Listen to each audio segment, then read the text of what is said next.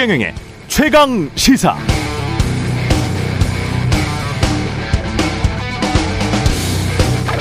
네, 사실상 이겼다라고 하면 사실은 진 것입니다. 졌지만 잘 싸웠다. 졌지만 억울하다. 신발 때문에 졌지만 사실상 이긴 경기다라고 스스로를 위안하는 거죠.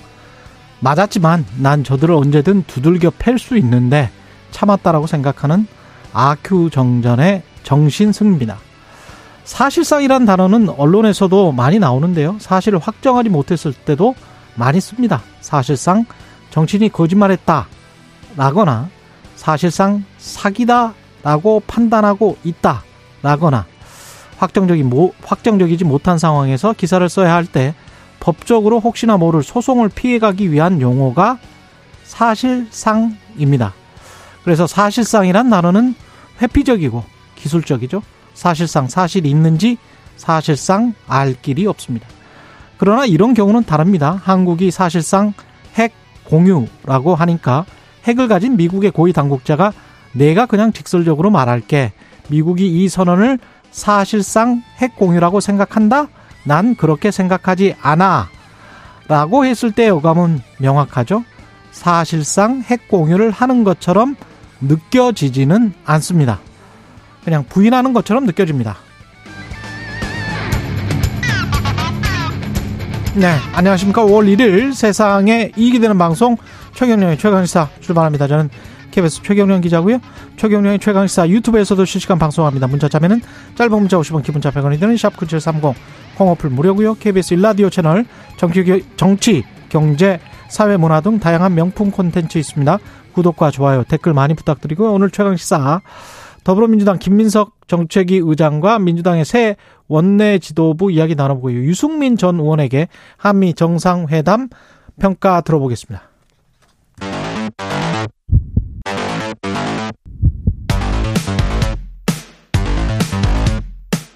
오늘 아침 가장 뜨거운 뉴스 뉴스 unboxing 자 뉴스 unboxing 시작하겠습니다. 민동기 기자 김민아 평론가 나와 있습니다. 안녕하십니까? 안녕하십니까? 윤석열 대통령 귀국했습니다. 네, 5박 7일 미국 국빈 방문 일정을 마치고 어제 귀국했습니다. 대통령실은 이번 순방의 최대의 성과로 워싱턴 선언을 내세우고 있는데요. 예. 제2의 한미 상호 방위 조약이다 이렇게 자평을 하고 있습니다.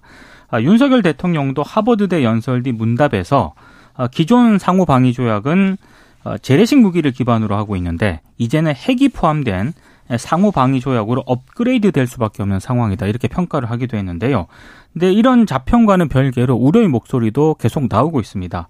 이번 워싱턴 선언은 미국 핵자 산의 뭐 정보 공유, 공동 기획, 공동 실행 시스템에서 한국 참여가 구체적으로 어떻게 보장이 되는 것인가 이 부분이 아직 명확하게 드러나지 않고 있거든요. 그리고 김태호 국가안보실 1차장이 사실상의 핵 공유다 이렇게 얘기를 하긴 했습니다만 예. 아, 이 우리 정부의 해석은 미국 고위 당국자들로부터 분명하게 또 바로 부정을 당하는 그런 상황까지 나왔기 때문에 NSC 국장이죠 백악관 그렇습니다. 예. 이게 온도차가 명확하게 지금 드러난 상황이거든요. 그래서 자평과는 별개로 분명히 우려의 목소리도 나오고 있는 상황입니다. 그러니까 저는 좀 대통령 그리고 대통령실이 이러한 어떤 어, 뭐, 이 정상회교의 성과나 이런 거에 대해서 어, 좀 담백하게 얘기했으면 좋겠다 이런 생각이 굉장히 강하게 듭니다. 왜냐하면 지금도 이제 어, 윤석열 대통령이 이제 하버드 연설 뒤 문답에서 한 이 발언, 어, 한미 상호 방위 조약이 업그레이드 됐다 이렇게 얘기하는 거는 마치 이전에는 해구산이 없었는데 지금 이 여신턴 선언 덕에 해구산이 새로 생긴 것 같은 그런 상황을 연상케 하지 않습니까? 그게 아니고 해구산이라는 거는 약속해 줬던 것이고 그것을 별도의 문서로 이렇게 이번에 새롭게 한 번 더 선언했다는 것이 이제 실체적인 어떤 진실인 것이지 없던 게 생긴 게 아니거든요. 그냥 이런 부분도 그렇고 또 앞서 이제 오프닝에서도 말씀해 주신 이제 사실상 핵공유라는 대통령실의 설명 그리고 김태효일 차장의 느낌적 핵공유.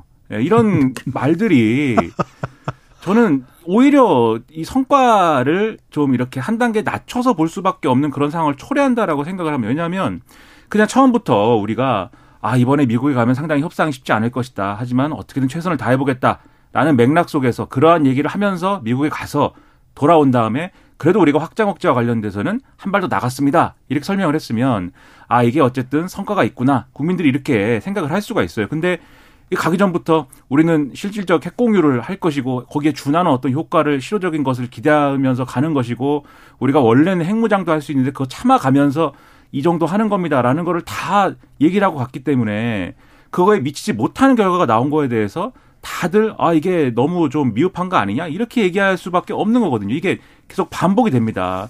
그래서 이런 태도에 대해서 다시 한번 좀 생각을 해보자. 저는 그렇게 말씀을 드리고 싶습니다. 그 방향 자체가 그 이런 논리잖아요. 북핵 위험이 너무나 엄중하기 때문에 이 정도 제2의 한미 상호 방위 조약을 이끌어내고 핵 확장을 어느 정도 네. 어느 정도 이룬 것은 성과다 이렇게 말할 수도 있을 거는 같습니다. 그런데 사람들이 일반적으로 일반적이라는 거는 국민 여론 지금이 뭐 뉴욕 타임즈에도 어 똑같은 그 한국 내 평가를 존 델러리 교수가 연세대학교 교수가 전했는데 그 마지막 문장이 그거였잖아요.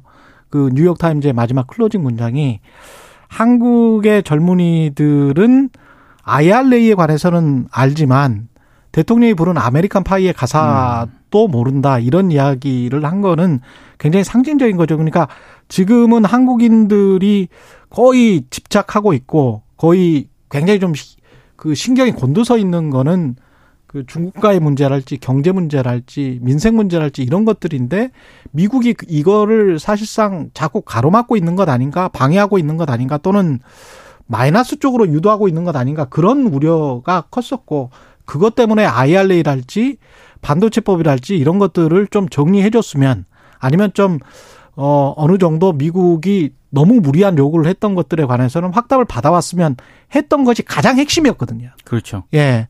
한국인들의 마음에는 그게 아마 가장 핵심적으로 있었는데 그거를 가기 전부터 어 이런 쪽으로 몰아간 것이죠. 제가 보기에는 핵, 핵 공유나 뭐 이런 쪽으로 몰고 가서 결국은 그것도 완벽하게 어, 얻지를 못하고 온 거죠. 그러니까 네. 한미일 안보 협력 틀을 짜기 위한 어떤 중간 단계로 한미 정상회담이 작용한 게 아닌가 이런 음. 생각이 들 정도입니다. 이게 왜냐하면 윤석열 대통령이 상하원 합동 연설 하버드대 이 연설 대담에서도 계속해서 그 얘기를 하거든요. 이제는 북핵 위협에 대응하기 위해서는 한미 공조와 더불어서 한미일 3자 안보 협력도 더욱 가속화해야 된다. 이런 점을 굉장히 강조를 하고 있습니다. 근데 한미일 공조 확대 같은 경우에는 미국이 지금 이 전략을 가장 선호하고 있는 그런 전략이지 않습니까? 대중국 견제를 위해서. 예. 근데 이후에 지금 전개될 이 일정 같은 거를 보면 외교 일정 같은 거를 보면 기시다 후미오 일본 총리가 5월 초에 이제 한일 정상회담을 위해서 한국을 방문한다는 그런 얘기도 있지 않습니까? 그렇죠. 그리고 이제 그 이후에 G7을 위해서 또 어, 윤석열 대통령이 일본을 또 가거든요. 예. 그러니까 이런 일정 등을 감안을 했을 때 결국에는 미국이 짜놓은 판 그대로 음. 한미일 안보 협력 체제로 갈 가능성이 굉장히 높은데 음. 그 중간 거점 단계라서 한미 정상회담이 지극히 잘 활용된 측면이 좀 있는 것 같다. 뭐 이런 분석도 나오고 있습니다. 그러니까 앞서 말씀하신 우리의 관심사인 경제 문제나 이런 것들은 사실은 미국의 시간표와 계획표에는 없는 거고 없는 거죠. 그렇죠. 없었고. 그리고 네. 한미일 협력이라는 거는 미국의 시간표에 분명히 있는 것이죠. 그리고 음. 일본 언론들 분위기가 상당히 묘합니다. 지금 이제 원래 지난주에 나온 보도는 산케이가 원래 기시다 후미오 총리한테 당신은 너무 무르다. 한국에 할 말을 못 하고 있다. 이렇게 비난하는 쪽이었는데 한국이 이렇게 한미 정상회담에서 뭔가 확장 억제와 관련된 기구를 만든다고 하니까 기시다 오미오 한국을 좀 배워라. 뭐 이렇게 꾸짖고 나서 고 요건 이제 극우 신문이니까 이제 요런 스탠스인데 지금 니온게이자이라든지 뭐 요미우리라든지 이런 신문에서 얘기를 하는 거는 이게 우린 일본 일본 입장에서는 기회다. 그러니까 지금까지 일본이 어쨌든 재무장하고 뭐 이런 과정에서 또 핵과 관련된 어떤 이 미국의 어떤 그런 협의나 이런 것들 중에서 그동안 국내적으로 논의해온 것들의 여러 가지 조건들이 있었거든요. 뭐 비핵 3원칙 이런 것도 있고 여러 가지 조건들이 있었는데 이번에 한국 한미가 어쨌든 이런 확장 억제라든 관련 기구를 만들면 거기에 일본이 들어갈 수 있다면 그러면 사실 일본이 자체적으로 무슨 뭐 핵 개발을 한다든지 미국으로부터 핵무기를 들여온다든지 이런 논란을 거치지 않고도 어쨌든 실효적인 뭔가 핵무기와 관련된 어떤 방안을 갖게 된다. 이 틀이에요. 그래서 그걸 관철을 해라. 이런 목소리를 내고 있고 또 오늘 동아일보 보면은 실제로 확장 억제 관련 기구에 한미일이 같이 논의하는 구조로 가는 거다라는 보도가 나왔고 미국이 그걸 요구했다라는 보도거든요. 그렇죠. 그럼 요게 퍼즐을 쭉 맞춰 보면은 결국 올해 쭉 이 봄 지나고 여름 지나고 하면서 그러한 한미일 군사 협력의 틀은 굉장히 또 강화되는 그런 흐름 속에서 뭔가 결정적인 게 나올 것이다. 이렇게 보이고 그러니까는 한미가 이렇게 협의를 하니까 일본이 그동안은 또 거리를 아 우리가 한일 정상회담 통해서 크게 양보를 하고 정말 이 정도까지 해 줬다라는 말이 나올 정도로 크게 액션을 했지만 그동안 뭐 이 그냥 뭐 어, 뜨뜻미지근 미국에 이렇게 이 접근해 버리니까는 바로 또 일본이 나와 버리지 않습니까? 이 온다 이 원래는 좀 더 늦게 오려고 했, 던 건데 5월 초에 이달, 온다는 거잖아요. 이달 초에 방한할 것 그렇죠. 같아요. 네. 그러니까 이게 결국은 요 미국의 시간표에 맞춰서 가는 것이지 음. 과연 우리가 이전에 했던 한일 정상회담의 그 어떤 모드 그리고 지금 이제 한미 정상회담의 성과를 또 어떻게 볼 것이냐 이런 것들에 있어서 과연 우리 대통령실과 또 우리 정부가 보는 그 시각대로만 우리가 이해할 수 있는 것이냐에 대해서 상당히 의문이 커지고 있는 것입니다. 그러니까 셔틀 외교 측면에서 지난번 답방 성격이 분명히 있겠지만 예. 기시다 총리가 한국에 온다면은 그것보다는 미국의 어떤 요구라든가 미국이 짜놓은 한미일 협력 틀 이 차원에서 한국을 이제 답방하는 것일 수도 있거든요. 예. 예. 균형 외교라는 측면에서도 좀 아쉬운 면이 있습니다. 북중러가 굉장히 반발을 하고 있고 북한은 뭐 그렇다고 치고요. 근데 이제 중국이나 러시아의 반발이 심상치가 않고 특히 중국 쪽은 상당히 반발을 하네요. 그러니까 중국 예. 같은 경우에는요. 그 관영 매체가 있습니다. 글로벌 음. 타임스. 여기서 어제 이제 워싱턴 선언에 대해서 뭐라고 얘기를 했냐면 예. 아, 이 북중러가 반드시 이제 보복을 하지 않겠습니까? 예. 북중러의 보복은 한국과 윤 대통령에게 악몽이 될 수 있고 한국이 경제와 안보 측면에서 겪게 될 손실은 미국이 제공하는 보호와 투자보다는 크다. 이렇게 사실상 경고를 했고요. 특히 중국 외교부 같은 경우에는 그 윤 대통령이 미국 의회 연설에서 한 발언이 있거든요. 예. 1950년 장진호 전투를 기적과 같은 성과다. 이렇게 이제 얘기를 한 대목이 있는데 이 부분을 좀 바로 바로 문제를 삼았습니다. 중국이랑 싸웠잖아요. 그때. 예. 정례 예, 브리핑에서 중공. 예. 예. 정례 브리핑에서 중국 외교부가 뭐라고 반박을 했냐면 중국군은 장진호 전투에서 미군 2만 4천 명 등 3만 6천 명을 섬멸했다. 이렇게 반박을 바로 반박을 했고요. 중국 CCTV도 어제부터 갑자기 그 한국 전쟁 참전을 소재로 한 40부작 드라마가 있습니다. 아. 이걸 긴급 편성해서 재방송을 하고 있습니다. 옛날에 방송을 했던 건데 새로 만든 것도 아니거든요. 그렇죠. 그렇죠. 그러니까 갑자기 방송을 재방송을 하고 있는데 상당히 좀 음, 이 못마땅한 그 못마땅한 예. 그런 기색을 좀 드러내놓고 있는 상황입니다. 기시다 총리 오고 G7까지 히로시마에서 열리면 아마 대충은 다 정리가 될 것 같은데 그때 우리가 어느 정도로 균형 외교를 잡을 수 있을지 그게 문제가 되겠습니다. 네. 그렇죠. 그리고 중국이 사실 뭐 지금 이제 이런 방식으로 나오고 그리고 중국이 뭐 말도 안 되는 얘기도 하고 막 이러거든요. 그런데 그렇죠. 그런 거는 네. 그냥 우리가 씩 웃으면 되는 음. 문제인데 음. 중요한 거는 경제적으로 어떤 보복을 하느냐 이게 좀 중요한 것이죠. 그렇죠. 그러니까 지금 지난번에 이제 지난 정권에서 지지난 정권에서 사드 배치 이후에 무슨 뭐 여러 가지 보복을 하고 뭐, 하, 뭐 여러 가지 보복을 하지 않았습니까? 근데 그런 것들이 어느 정도 좀 풀리는 기류였던 것 같은데 어. 여러 가지 과정 속에서 예를 들면 컨텐츠 산업이나 이런 거에서 뭐 중국이 판호를 허용하지 않다 이제 허용하는 과정으로 들어왔다 이런 얘기 많이 했지 않습니까? 실제로 이제 피부로 느끼기에도 음. 중국산 컨텐츠나 이런 것들 뭐 게임이라든지 이런 것들이 많이 풀렸거든요. 근데 그런 것들이 다시 이제 얼어붙거나 할 때 우리가 그것 때문에 뭐 중국에 숙이고 들어가고 뭐 중국에 굴복해야 되는 건 아니겠지만 경제적인 피해가 있다라고 하면은 그것은 그런 리스크를 최소화시킬 수 있는 또 전략과 방안이라는 게 또 우리 정부엔 필요한 거지 않습니까? 과연 그러한 전략과 방안이 마련돼 있는 상태이냐, 그렇지 않은 거 아니냐라는 또 의구심이 있는 것이기 때문에 네. 이것도 사실 해소를 해줘야죠 정부가. 중국의 황, 황구 15의 주장은 전략적 핵무기를 그렇게 배치를 하면 그거는 북한을 노리는 게 아니고 중국과 러시아를 노리는 거다. 그렇죠. 예, 그렇게 지금 주장을 하고 있는 것이고 다만 한 가지 제가 위안을 삼은 거는 자, 중국어, 중국 그 어로는 보지는 않았고 영문판으로 봤는데 황구시보의 내용 중에서 이런 게 있었어요. 완벽하게 이 상황을 실행, 실행하게 되면, 그러니까 핵 자산에 관한 완벽한 실행을 하게 되면 그때는 어, 보복이 있을 것이다. 이렇게 이야기를 했기 때문에 음. 조금 시간이 남은 거 아닌가. 이제 무슨 예. 얘기냐면 지난번에도 지난주에도 말씀드렸는데 음. 지금 이제 전략 핵잠이 오는 거지 않습니까? 예. 온다는 거 아닙니까? 그리고 음. 거기에는 이제 어, 미사일이 실려 있는 것인데 SLBM이 실려 있는 것인데 음. 이게 예를 들면 멀리 있어도 멀리 있어도 북한은 사정권이에요. 이거는 맞아요. 그렇죠. 12,000km라며요. 그렇죠. 그렇죠. 그리고 12,000km의 사정거리를 바로 앞에서 400km 앞에 있는 북한을 타겟으로 할 수 있나? 괌에 그렇죠. 있어도 됩니다. 그렇죠. 네. 근데 이게 멀리 있어도 되는 네. 게 만약에 부산항이나 이런 데 기항을 했다라고 네. 하면 중국이나 러시아는 주장할 수 있는 게 생기는 거죠. 우리 겨냥한 거야. 알겠습니다. 주장할 수 있는 게 생기는 것이기 때문에 사드랑 비슷한 얘기가 돼서 그게 이제 걱정이다라는 거죠. 예. 그리고 검찰이 돈봉투 의혹과 관련해서 송영길 전 대표의 자택과 개인 후원 조직을 압수수색했습니다. 네. 그러니까 검찰이 송영길 전 대표가 후원 조직을 통해 도를 마련을 해서 당내에 직접 살포했을 가능성까지 일단 열어두고 있는 것 같습니다. 음. 동아일보 같은 경우에는 오늘 보도를 보면은요. 검찰이 압수수색 영장에서 송 전 대표를 돈 봉투 살표 혐의에 공범으로 적시했다. 이렇게 지금 보도를 하고 있는 그런 상황인데요. 압수수색 대상, 압수수색 한 곳을 보면 송영길 전 대표의 옛 자택, 현 음. 자택, 그리고 개인 후원 조직인 평화와 먹고 사는 문제 연구소 여의도 사무실 모두 압수수색을 했습니다. 예. 그러니까 연구소의 회계 담당 직원하고요. 전 비서도 압수수색 대상에 포함이 됐거든요.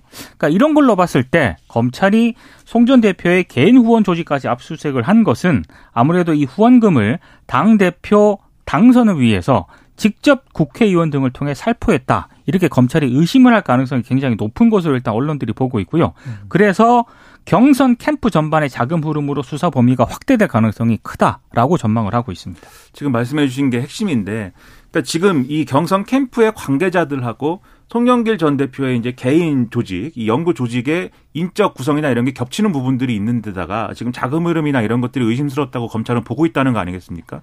그 얘기는 지금까지는 송영길 전 대표가 특정한 강래구 전 강래구 씨라는 사람으로부터 조성된 자금을 통해서 돈 봉투를 줬다 이 정도의 음. 얘기였다면 예. 지금은 예. 송영길 전 대표가 그 당시 경선에서 쓴 돈이 전반적으로 어떻게 돼 있는 거냐?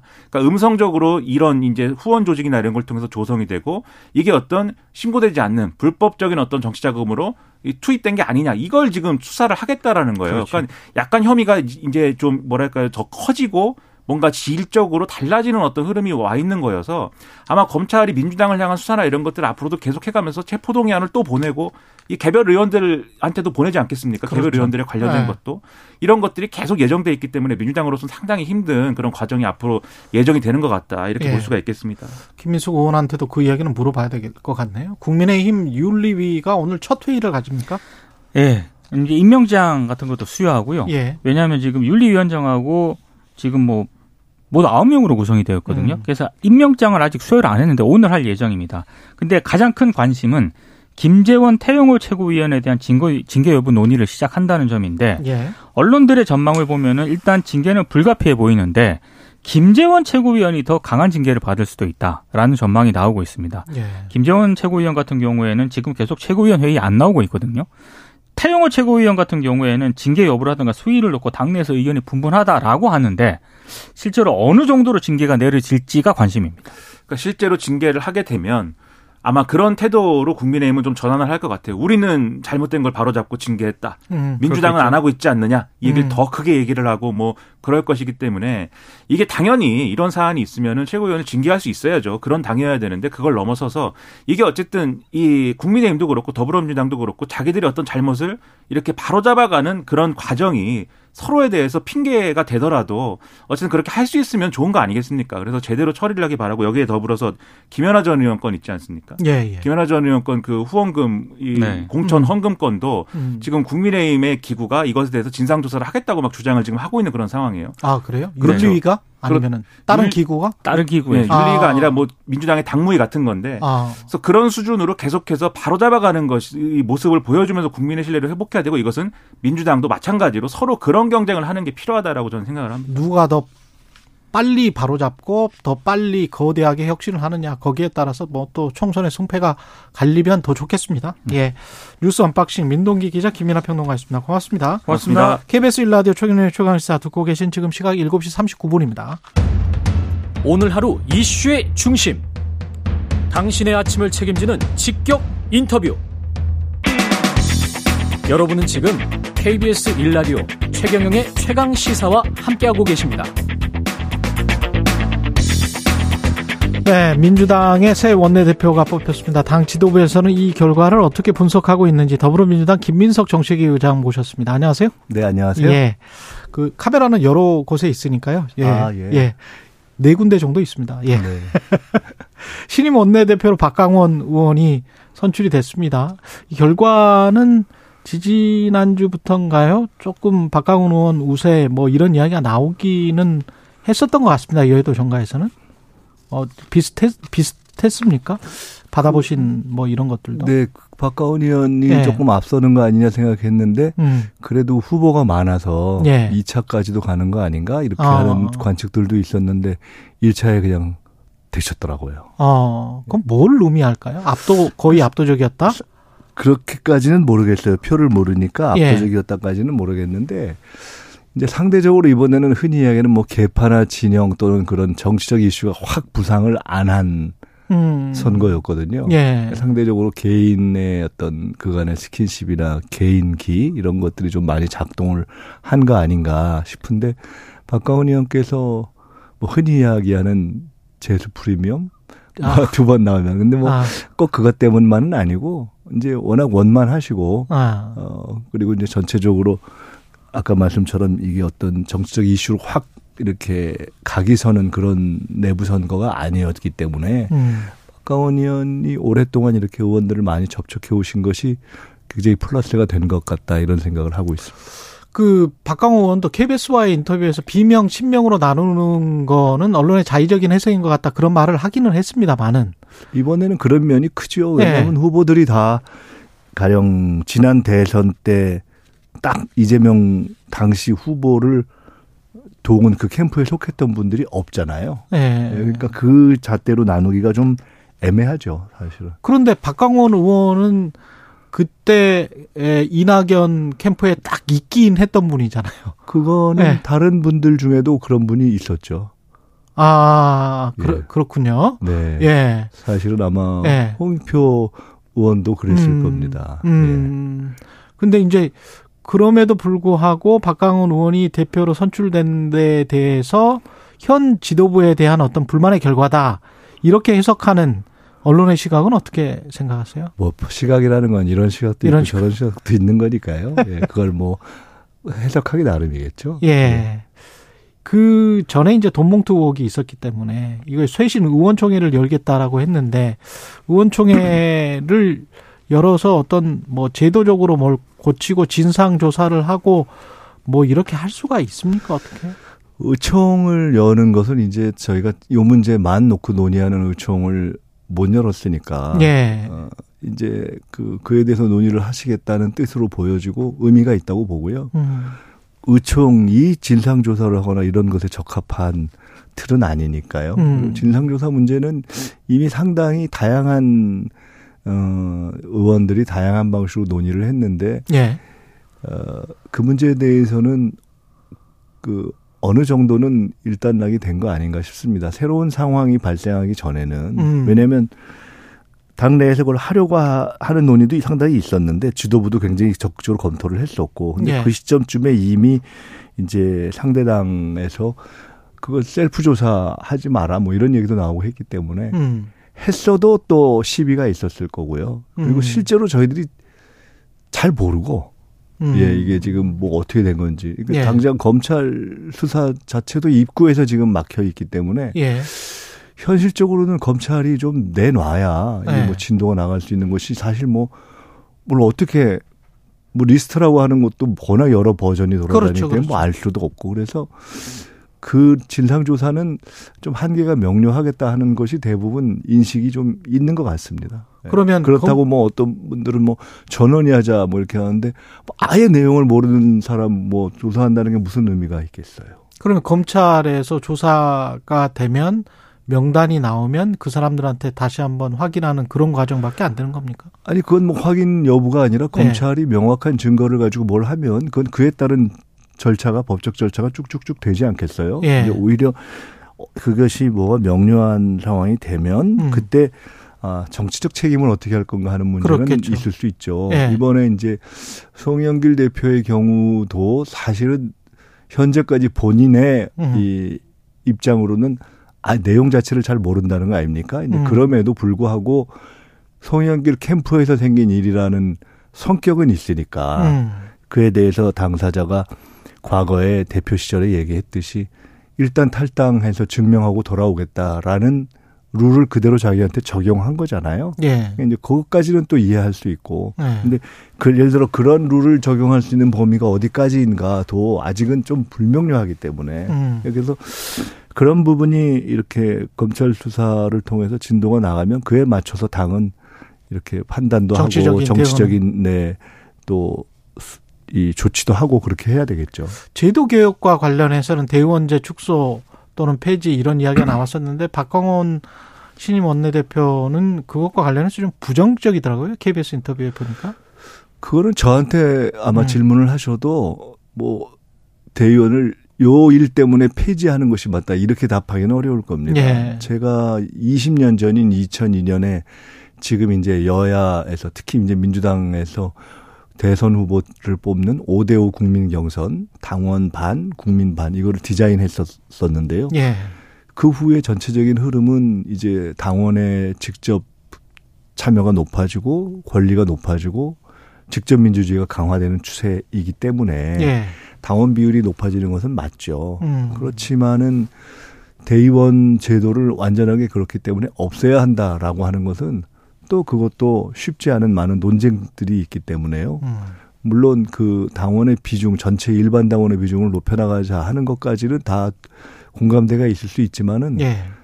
오래된 당원이라든가 음. 뭐 이런 경우와 가령 들어온 지 얼마 안 된 당원을 다 똑같이 한다. 음. 이것 또한 정당의 원리에 봐서는 꼭 맞지 않을 테니까 그 그거를 아 바로 대의원제를 폐지합시다라는 음. 제도 개혁에 선뜻 동의하기는 아마 쉽지 않을 겁니다. 그렇군요. 예.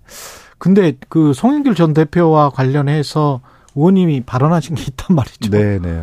아직 집이 없고 물력이 적은 사람임을 보장 보증한다. 근데 이제 이게 얘기가 한 열 줄 하여간 그참 예. 그것 때 저도 그렇게 그게 화제가 될 줄은 몰랐는데 예. 어, 대부분의 내용이 아까 말씀하신 탈당해서 증명하고 돌아온다는 룰을 실천한 것의 의미를 이제 부여하고, 음. 그다음에 이제 묘래 파리에 갈 때 본인이 기자회견에서도 밝혔던데 뭐 공부하는 얘기를 쭉 해서 아, 음. 공부를 워낙 열심히 하는 사람이다 이런 얘기를 하고 이제 붙였던 것이 마치 사족처럼 된 것 같습니다. 예. 아, 사족처럼 된 것 같다. 사족 같은 이야기였다. 그런 말씀을 하시는 것 같고요. 근데 이제 이게 돈봉투 사건을 몰랐거나 검찰의 방향은 아예 돈봉투를 외부에서 가져온 게 아니고 본인이 조달한 것 아닌가 그쪽으로 지금 방향을 가고 있는 것 같아요. 송영길 전, 네. 전 대표와 예. 관련해서는. 예. 그런데 송영길 전 대표에 관해서 비판적으로 말을 하는 사람들이 많지 않다. 민주당에. 또는 뭐 그래서 어 송영길 전 대표의 말에 따라서 누가 돈봉투를 받았는지 어쨌는지의 여부가 다음 공천 과 직결돼서 그런 것 아니냐는 국민의힘 의원의 이야기도 있고 그렇더라고요. 너무나 황당한 상상력이죠. 너무나 황당한 어, 상상력. 왜냐하면 네. 송 대표가 처음에는 네. 나는 이거 잘 모르는데 뭐 저 설명하고 나중에 본인이 계획대로 나중에 들어가면 되지 않냐 이런 입장을 표했었잖아요. 예. 실제로 귀국 자체가 관심사였던 때가 있지 않습니까? 예. 그때 당이 지도부부터 의원들까지 의원 그룹까지 다 뭔 소리냐 빨리 들어와야지 이렇게 그리고 안 들어오면은 이에 대해서는 어떤 제재 조치를 취해야 된다는 음. 얘기까지 있었잖아요. 예. 그 전제가 존재했지 않습니까? 음. 그 전제를 잊어버리고 들어와서 이렇게 했는데 그, 그 그걸 가지고서 무슨 뭐 아니 그 성현길 대표가 무슨 공천에 영향을 미친다고 얘기하는 상상력을 발휘하는 그런 어, 음, 것이 정상은 아니잖아요. 정상적인 사고는 아니다. 정상적인 사고 여부를 떠나서 네. 너무 사, 사실과 거리가 먼 황당한 얘기니까요. 사실과 거리가 먼 황당한 이야기다. 예. 알겠습니다. 예. 그 민영배 의원 복당 결정과 관련해서는 당내에 좀 잡음이 있습니까? 이상민 의원은 뭐 만신창이가 됐는데 동봉, 동봉투 의혹 때문에 추악한 오물을 뒤집어 쓴 느낌이다 이렇게 이야기를 하네요. 네, 이 의원님은 늘 음. 이제 어떤 사안에 대해서 또 이렇게 자기 목소리를 늘 내시니까요. 예. 그걸 또 존중할 수 있고. 예. 어, 근데 조금 전에 말씀 나눴었지만은 어 당장 이번 전 저 원내대표 선거 과정에서 또 각 원내대표들도 의원들의 의견을 반영해서 말씀들을 하고 판단을 하잖아요. 예. 근데 당선된 가령 박가원 대표 같은 분이 어, 민영배 의원 복당은 빨리 처리해야 된다 이렇게 또 말씀을 하고 주장을 하고 거기에 이제 같이 하셨죠. 음. 그러니까 어쨌든 본인 민영배 의원 본인의 판단과 결정으로 해서 탈당을 했다가 근데 그것이 본인이 뭐 민주당이 싫어서 그런 건 아니잖아요. 예. 네. 근데 본인은 어쨌든 검찰 관련한 개혁 입법을 하는데 어, 그것이 필요하다고 생각해서 본인이 결정을 했다가 그 시간이 지나고 나서 아이 그래도 본인은 또 복당하고 싶다는 의사를 갖고 또 그걸 직간접적으로 표했던 것이고 예. 그걸 지켜본 옆에서 의원들 입장에서는 특히 박가원 의원 같은 경우는 보니까 원내대표는 그 과정에서 상임위 차원인가 아마 같이 이런 과정을 보셨던 것 같아요. 음. 그래서 아 이거는 그렇게 하는 것이 맞다 아마 그런 차원에서 그런 판단을 말씀하셨던 것 같고 그렇게 네. 의원들이 다양한 의견이 있는데 어 최종적으로 저 민영배 의원이 뭐 당에 대한 애정이 없다라든가 음. 그런 것이 아니고 예. 또 본인이 아 일정한 시기 동안 이렇게 나가 있었는데 복당을 희망하면 그래도 복당은 할 수 있도록 해줘야 되는 것이 아니냐라는 음. 판단들이 대부분 있, 있는 것 같고요. 예. 그 시기가 어떠냐 하는 거는 차이가 있을 수 있는데 음. 이제 박홍근 원내대표 체제가 마무리하면서 박홍근 원내대표가 강하게 본인이 이제 처리를 있을 하고. 때 예. 이걸 하고 싶다라는 생각도 있었던 것 같고 또 후임 원내대표인 박하원 원내대표가 어쨌든 그때까지는 뭐 당선자는 아니었지만은 음. 그렇게 생각을 하고 하는 걸 보면 아까 당연히 이제 의원 수가 100 거의 200명에 가깝기 때문에 여러 가지 의견이 있을 수 있는데 대다수는 공감대가 있었다 이렇게 봐야 되겠죠. 간호법은 통과가 됐는데 대통령이 또 거부권을 행사할까요? 그러면 굉장히 독특한 분이라고 봐야 되겠죠. 독특한 분이다. 본인이 공약하시고 네. 국민의힘의 의원들이 간호법 관련한 법이 두 개, 세 개가 나갔는데 그때 이제 제가 발의한 것이 있고 국민의힘 계열에서 발의한 게 두 개 있는데 그 두개 발의한 총수는 거의 6, 70명이 넘고 두 개 다 발의하신 분이 2, 30명이 넘고 심지어 그날 나와서 반대 토론하신 의원도 거기에 두 개 다 발의하시고 이래서 좀 어, 민망한 형국이다라고 봅니다. 국민의힘에서 음. 저거를 반대하거나 거부권을 건의하거나 대통령이 어, 간호법, 의료법이 지금 두 개가 있는 거잖아요. 예. 그거에 대해서 의, 간호법도 본인들의 그런 공약이고 음. 의료법은 그냥 의사와 다른 전문직을 다 똑같이 이렇게 어떤 법적인 문제가 생겼을 때 똑같이 하자 그 얘기잖아요. 복잡 음. 별로 복잡한 게 아닙니다. 예. 근데 그걸 갖고 거부권을 하자는 것은 이유를 어떻게 찾아낼 수 있을까요? 예, 한 1분밖에 안 남았는데 지금 저 윤재욱 원내대표랄지 국민의힘에서는 다수당 입법 폭주다. 내년 총선에서 꼭 심판해 달라. 이게 간호법 뭐 쌍특검 패스트트랙 안건 지정 이걸 다 이제 싸잡아서 그렇게 이야기하는 것 같은데요. 그 워낙 별로 의미가 없는 얘기이기 때문에요. 음. 그냥 이번 한미 정상회담 후에 예. 어, 예를 들어 핵공유가 아니다고 하는 걸 핵공유라고 하고 대단한 성과다 뭐 이렇게 하는 이제 그런 식의 말장난보다는 예. 그냥 이 이후에 어떻게 우리가 어려워진 경제나 기업들을 잘 살릴 것인가 그것에 집중하시는 것이 좋을 것 같습니다. 음, 이번에 한미 정상회담은 뭐 한 20초 남았습니다. 어, 떻게 보셨습니까? 좋았습니까? 성과가 뭐 있었습니까? 뭐 목표를 어떻게 보느냐에 따를 텐데 네. 정부에서 얘기했던 대로 핵 공유 핵 공유가 목표였다면 실패한 것이고 음. American Pie가 목표였다면 성공한 것이고 그렇게 봐야 되겠죠. American Pie가 목표였다면 성공한 것이다. 예. 지금까지 민주당 김민석 정책위 의장이었습니다. 고맙습니다. 네, 감사합니다.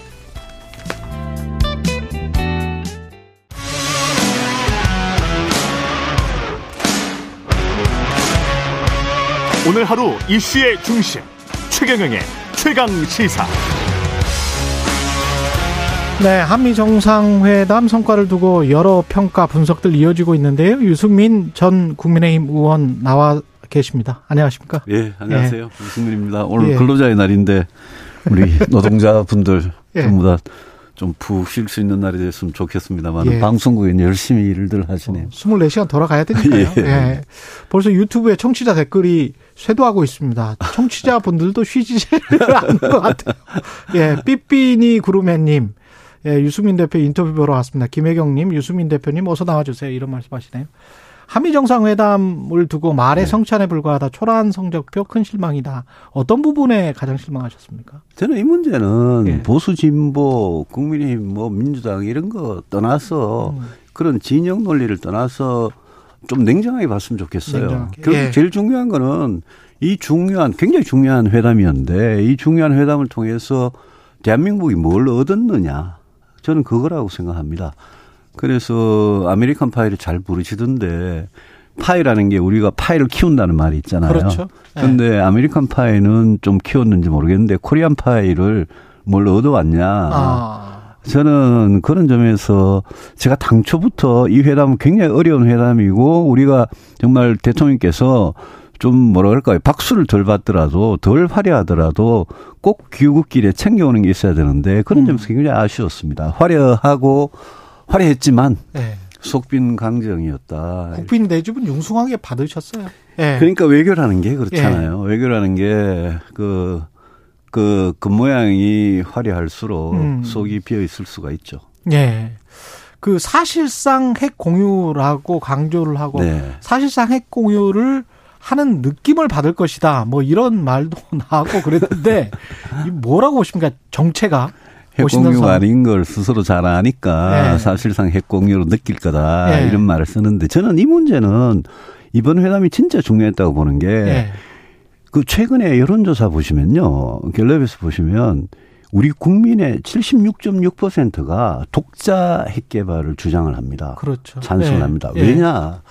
우리 국민들은 본능적으로 느끼시는 거예요. 음. 우리 국민들은 북한이 핵 미사일을 오늘 당장이라도 우리한테 쏠 수 있고 우리는 북한 핵 미사일 맞아가지고 모두 죽을 수 있다라는 공, 공포를 음. 본능적으로 국민은 갖고 있는 거예요. 예. 그렇기 때문에 외국에서도 한국 국민들의 이런 생각에 대해서 굉장히 중시를 하거든요. 음. 그래서 이번 회담에도 저는 우리 스스로의 독자 핵 개발의 길을 그게 뭐 한 번만 되겠습니까? 네, 근데 그렇죠. 네. 그 길을 여는 회담이었어야 된다. 음. 이제까지 하던 게 뭡니까? 해구산이고 확장 억제를 수십 년 동안 해왔거든요. 음. 근데 그거를 이제 이번에 워싱턴 선언으로 문서로 한 데 불과하단 말입니다. 예. 근데 그동안도 문서가 있었습니다. 말은 수도 없이 많았고 그동안 SCM 같은 거 국방장관 회담 이런 게 다 문서가 있었거든요. 예. 그거를 더 화려하게 이렇게 수사를 음. 해놓은 거에 불과한 거예요. 이번에 워싱턴 선언이라는 게. 예. 그래서 저는 대한민국 대통령이면 대한민국 국민들께서 가장 이렇게 위협을 느끼는 예. 북핵 문제에 대해서 이번에 길을 제대로 이렇게 방향을 제대로 틀고 왔어야 된다. 아. 근데 오히려 미국한테 좀 바이든이 평생 외교한 사람이거든요. 그렇죠. 외교, 미국한테 좀 당하고 왔다. 뭘 당했느냐. 음. 핵을 독자 핵 개발할 길을 완전히 우리 스스로 안, 안 가는 걸처럼 약속을 음. 하고 와버린 그렇죠. 거예요. 그 예. 대신에 받아든 게 워싱턴 선언이거든요. 음. 그런 점에서 저는 이번 회담은 어떻게 보면 북한의 김여정이 이랬잖아요. 빈껍데기라고. 음. 제가 북한 말 뭐 찬성해 본 적이 없습니다만은 빈껍데기였죠. 그래서 음. 오히려 이거는 보면 북한, 중국, 러시아가 오히려 속으로는 좋아할 회담 결과고요. 음. 진짜 독자 핵무장을 원했던 우리 국민들은 좋아할 예. 수가 없어요. 그런 점에서 보면 지금 보수 언론이 예. 이저 한미 정상회담 성과에 대해서 굉장히 막 칭찬하고 이런 데 대해서 제가 이해를 못 하는 거죠. 음. 독자 핵 개발과 관련해서 만약에 이제 의원님 생각은 아마도 장기적으로 가는데 그 물고 정도는 틀 수 있지 않았겠느냐 그런 말씀이신 것 같아요. 그렇습니다. 왜냐하면 예. 지금 미국이요 네. 동맹이라도 같은 동맹이 아니에요. 음. 일본한테는 일본과 미국의 원자력 협정에 보면 일본은 핵 연료를 재처리하고 우라늄 농축하는 데까지 나가 있습니다 이미. 그렇죠. 호주하고는 최근에 음. 핵잠수함을 그렇죠. 미국이 판매하기로 하고 호주가 앞으로 엄청난 핵잠수함을 가집니다. 핵잠수함은 맞습니다. 프랑스가 반발하기도 했고요. 그렇죠. 예.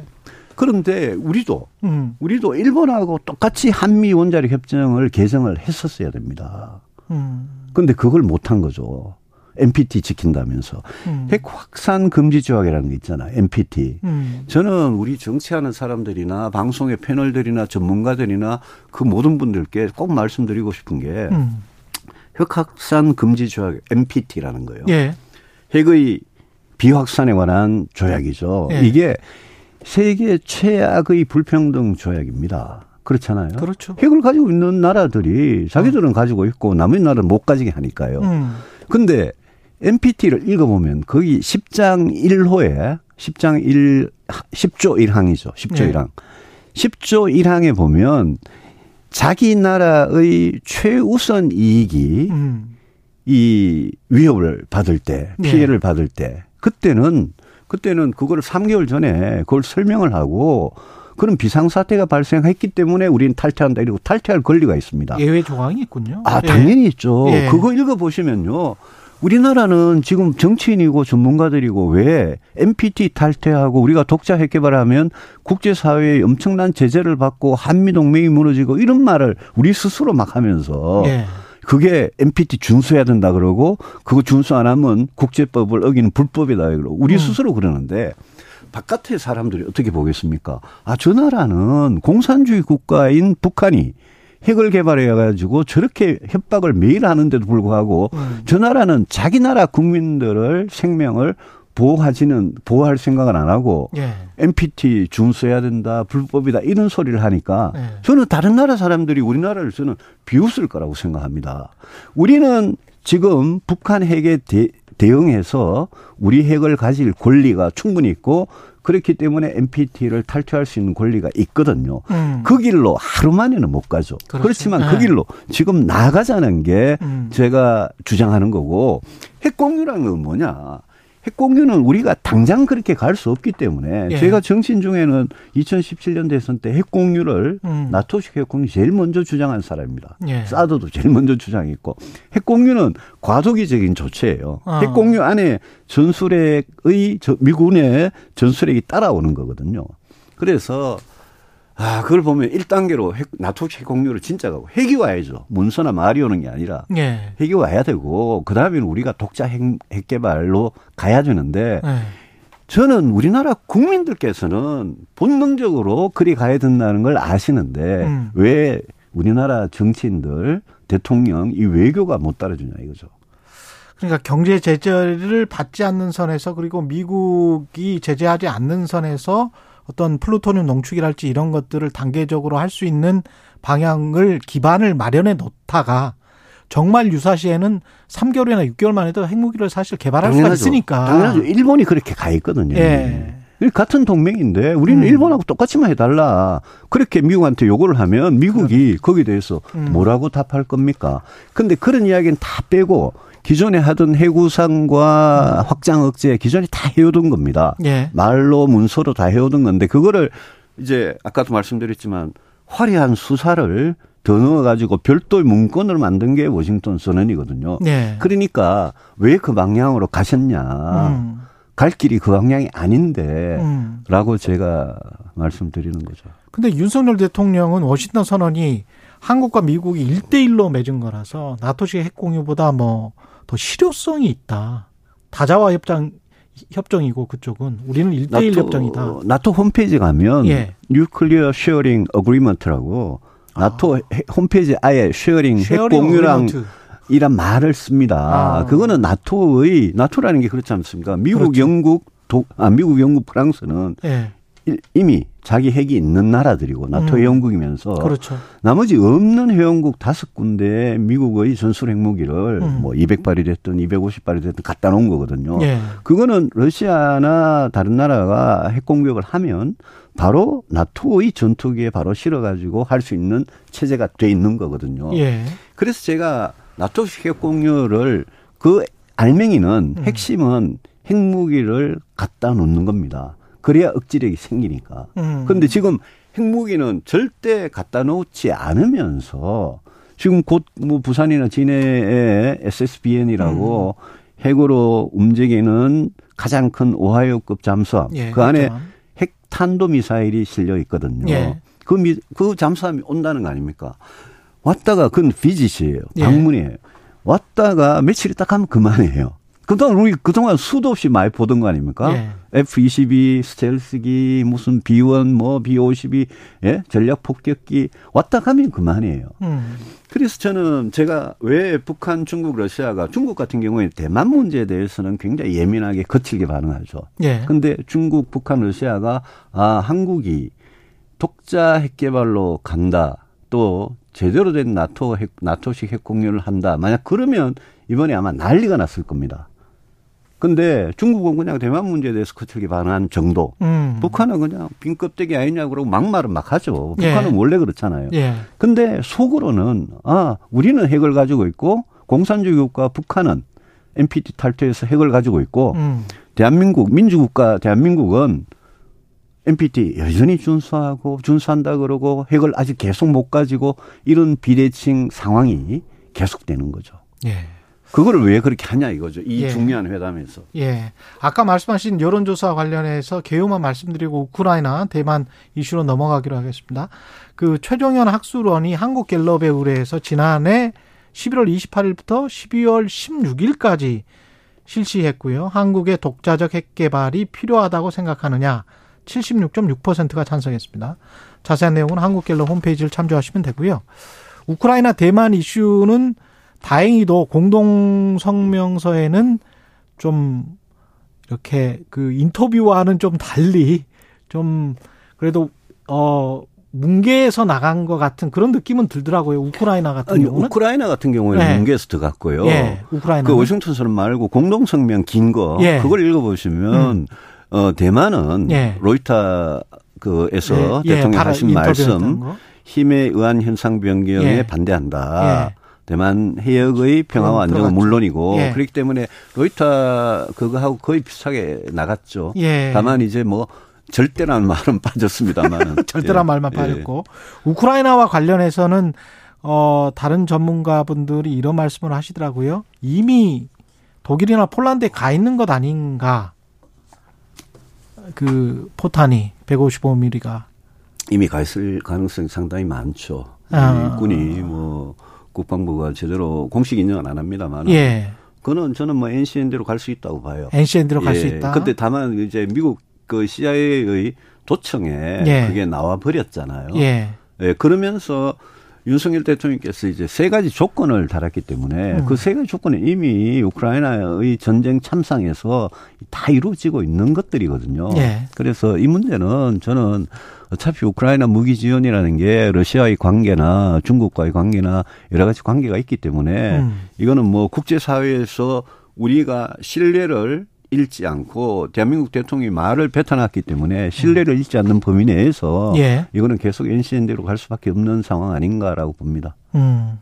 대만 이슈와 관련해서는 역시 이제 중국이 반응을 할 수밖에 없는데요. 중국은 계속 예. 거칠게 반응하죠. 예. 근데 이 좀 그 약간의 뉘앙스는 있는 것 같습니다. 황구시보를 보면 만약에 그 관련해서 워싱턴 선언을 완전히 실행한다면 우리가 보복할 것이다. 뭐 이렇게 돼 있더라고요. 근데 뭐 한쪽에서는 또 그 중국에 계신 현지 전문가들은 암묵적으로 지금 뭔가 공산당이 시켜서 암묵적으로 시켜서 보복하고 있는 것 아닌가. 어, 어제, 뭐, 그저께 몇, 지난 며칠간 예. 중국에서 나오는 반응을 보면 아직은 보복을 진짜 제대로 우리 음. 사드 보복대 같이 예. 제대로 할지 안 할지 저는 좀 불투명하게 봅니다. 예. 경제를 보면요. 중국하고 우리나라의 무역 관계가 우리한테 지금 완전히 불리하게 이미 전개가 되고 있잖아요. 그렇죠. 1분기 중국 적자가 79억 불 적자가 나버렸어요. 무역에서. 음. 그리고 중국 전체의 수입에서 우리나라 수출이 차지하는 비, 비중이 확 줄어들고 우리가 10년 전만 해도 중국에서 뭐 600, 6, 600억 달러 이상의 흑자를 내던 그렇죠. 나라인데 네. 지금 완전히 적자로 돌아섰거든요. 이게 이제 이게 중국이 그만큼 따라온 것도 있지만 음. 최근에 이제 중국하고의 관계에서 생기는 여러 가지 문제들이 있기 때문에 이거는 우리 경제의 지금 우리 경제가 부진한 이유 중에 굉장히 큰 이유 중에 하나이기 때문에 네. 저는 중국하고 이 회담 이후에 관리를 잘 해서 네. 잘 해서 저는 경제적인 측면에서 큰 충격이 더 이상 벌어지지 않도록 하는 게 우리 외교에서 굉장히 중요하다. 예.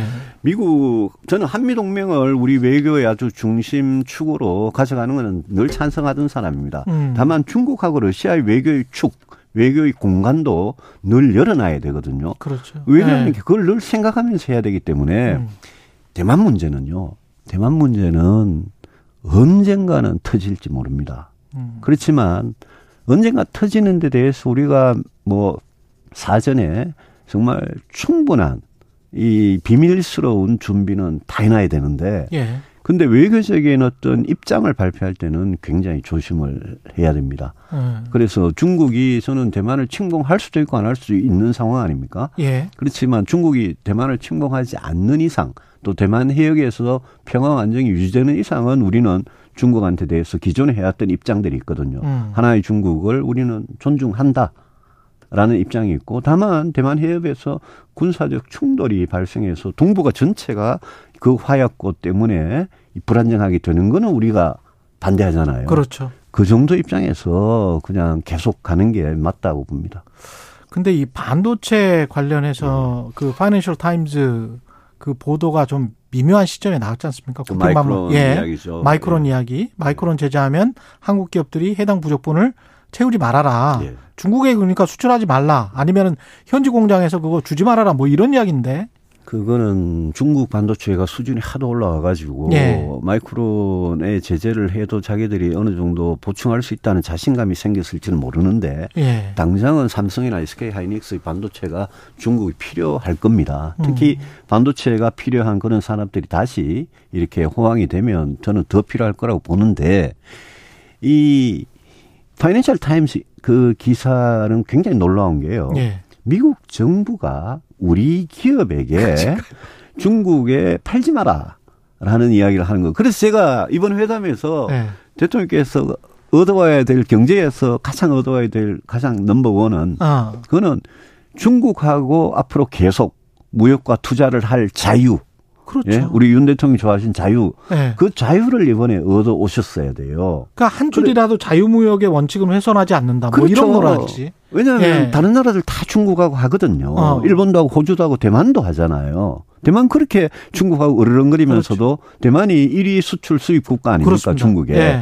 우리도 그거 해야 되거든요. 음. 그래서 그 우리는 그런 자유를 미국으로부터 얻어왔어야 되는데 근데 미국 정부가 그 파이낸셜 타임즈. 예, 예. 타임즈에 미국 정부가 마이크론이 만약 제재를 받으면 삼성, SK 하이닉스도 팔지 말아라고 이야기한 게 만약 사실이라면 예. 그건 있을 수 없는 일이고 그렇죠. 거기 플러스 지금 IRA IRA법하고 예. CHIPS법 있잖아요. 그렇죠. 예. 그것도 이번에 구체적인 거 하나도 못 얻어왔잖아요. 그게 중국하고 경제를 경제 음. 교류를 음. 할 자유와 관 직결된 법들이거든요. 예. 그래서 그 점이 경제에서는 제일 아쉬운 대목이죠. 예.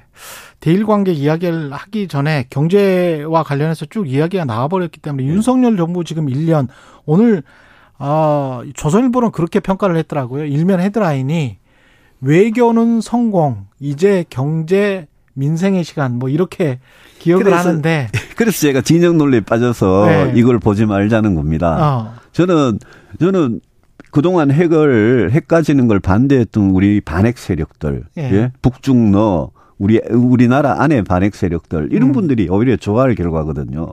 근데 그냥 진영 논리에 빠져서 보수는 무조건 칭찬하고 진보는 무조건 반대하는 음. 이게 굉장히 위험하다. 조선일보도요. 특정 언론사 이야기해서 그렇지 그렇습니다만은 며칠 전에 사설에서 네. 저하고 지금 오늘 제가 말씀드린 거하고 똑같은, 똑같은 이야기를 맞아요. 네. 핵이 핵 개발이 봉쇄됐다.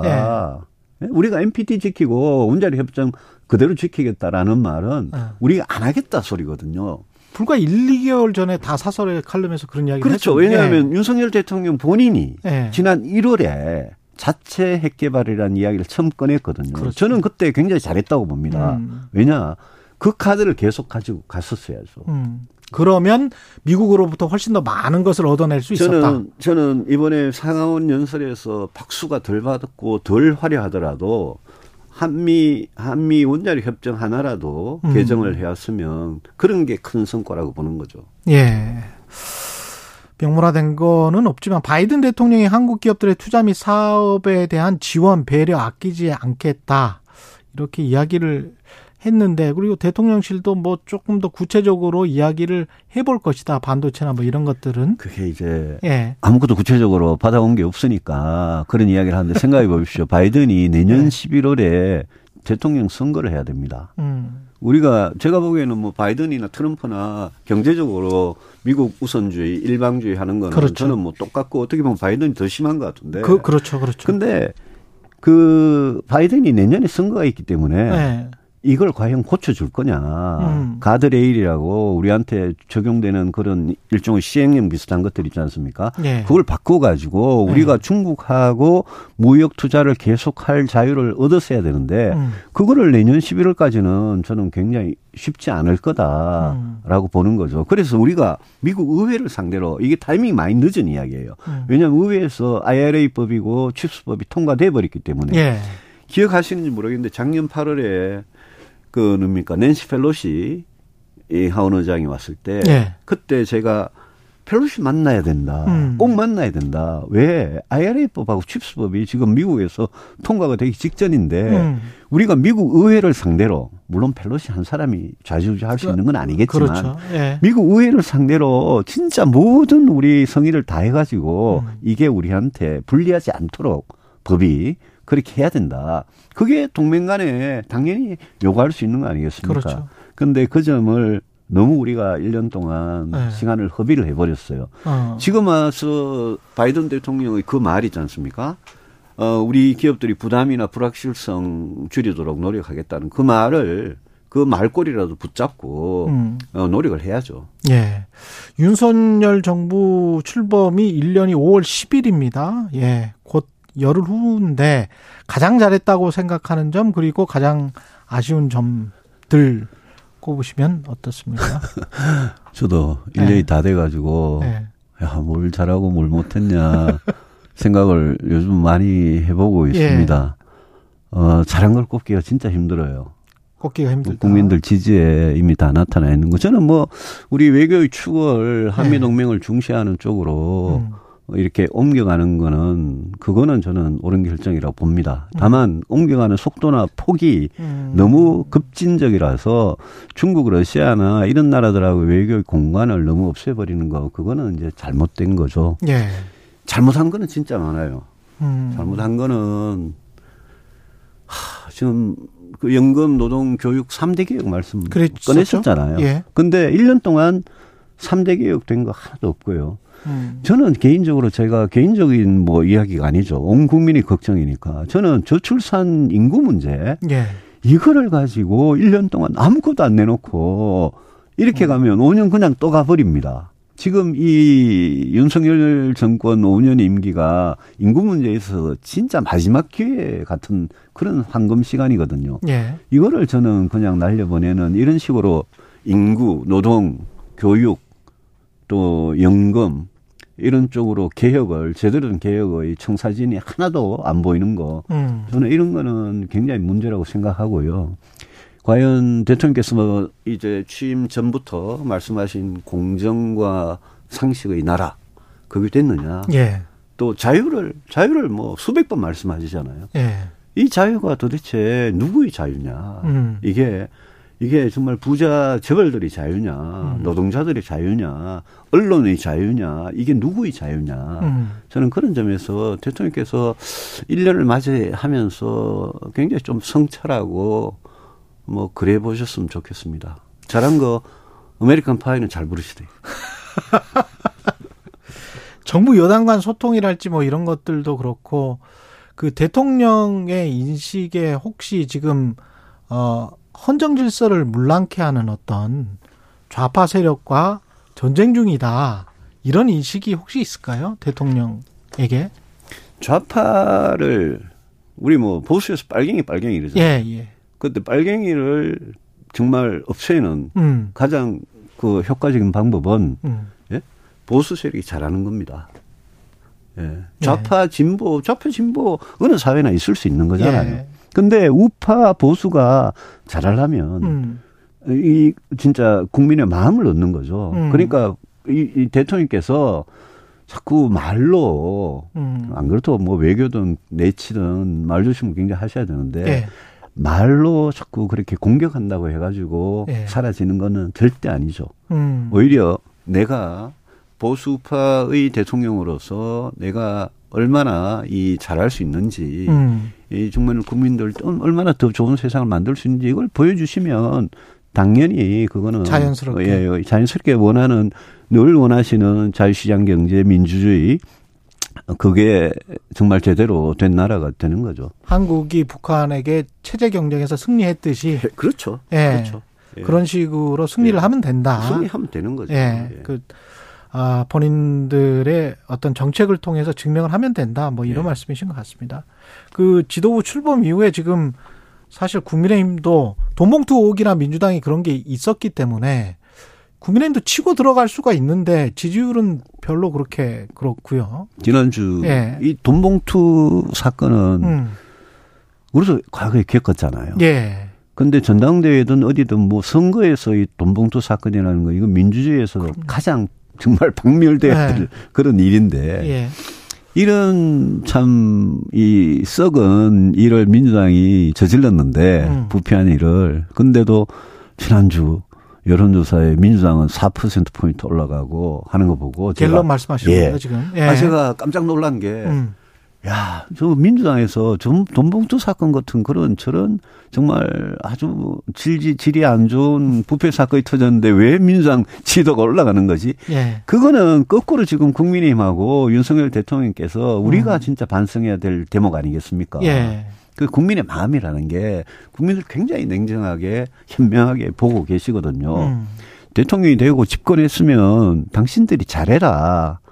이제 더 이상 지난 정권의 책임 이거는 이제 통할 시기가 다 지나버렸죠. 1년이 네. 됐으니까. 그렇죠. 네. 그래서 이제는 정말 어, 거창한 말, 구호 이런 것보다 하나하나의 정책, 국민 생활, 또 국가 안보 하나의 구체적인 성과를 거둬야 될 그런 이제 시기가 지나고 있는 거죠. 예. 예.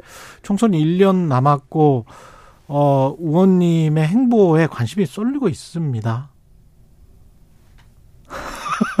저는, 저는, 예. 저는 정말 그 요즘 굉장히 자유롭습니다. 아, 왜 자유로우냐면 네. 저는 뭐 제가 제가 제 스스로 무슨 욕심 같은 거 네.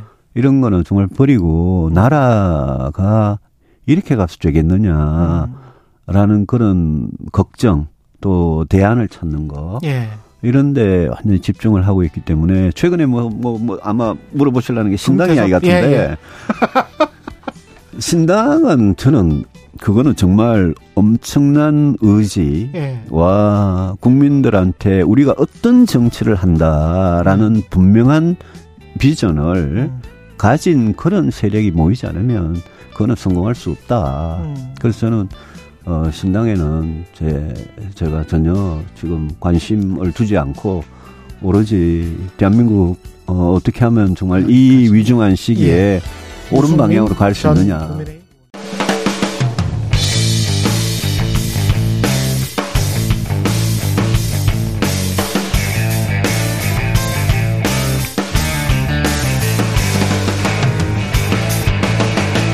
최경영의 최강 시사.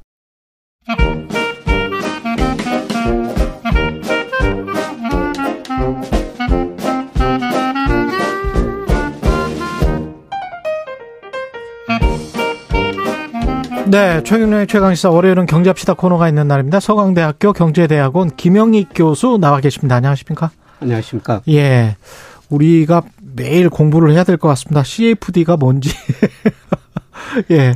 소시에테 제네럴 SG 증권발 주가 폭락 사태를 지금 검찰이 수사를 하기로 했는데요. 이게 피해 계속 떨어졌다가 조금 낙폭을 회복했습니까? 어땠습니까?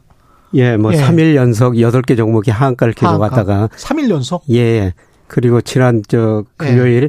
4일째는 일부 종목들이 좀 뭐 10% 20% 오르면서요. 음. 회복했습니다. 예. 예. 그런데 문제는 뭐 오른 만큼 어. 그동안 참 많이 올랐었거든요. 그렇죠. 제자리로 다 돌아갔다는 겁니다. 아 그래요? 예. 네. 그러면 지금 현재는 뭐 피해가 그렇게 그, 그 그래도 크겠죠. 피해가 크죠. 예, 그때 예. 막 많이 올랐을 때 이제 투자한 사람들. 그렇죠. 마지막 예. 부분에 해당하는 예. 투자하신 분들은 손해가 크겠죠. 그렇죠. 그러니까 예. 이들 종목들의 그 시가총액이 약 음. 7조 원 이상 줄어들었으니까요. 7조 원이 줄어들었었어요. 예. 예. 그러니까 좀 회복했어도 그러면 예. 5, 6조 정도는 줄었다고 봐야 되네. 예. 마지막 예. 부분에 들어가신 분들은 지금 피해가 상당히 클 거로 생각이 됩니다. 예. 정확히 어떤 사건인가요? 그동안 이런 주가가 너무 많이 올랐었어요. 예. 그래서 예를 들어서 대성홀딩스, 삼천리 이런 거 주식들이 많이 올랐는데요.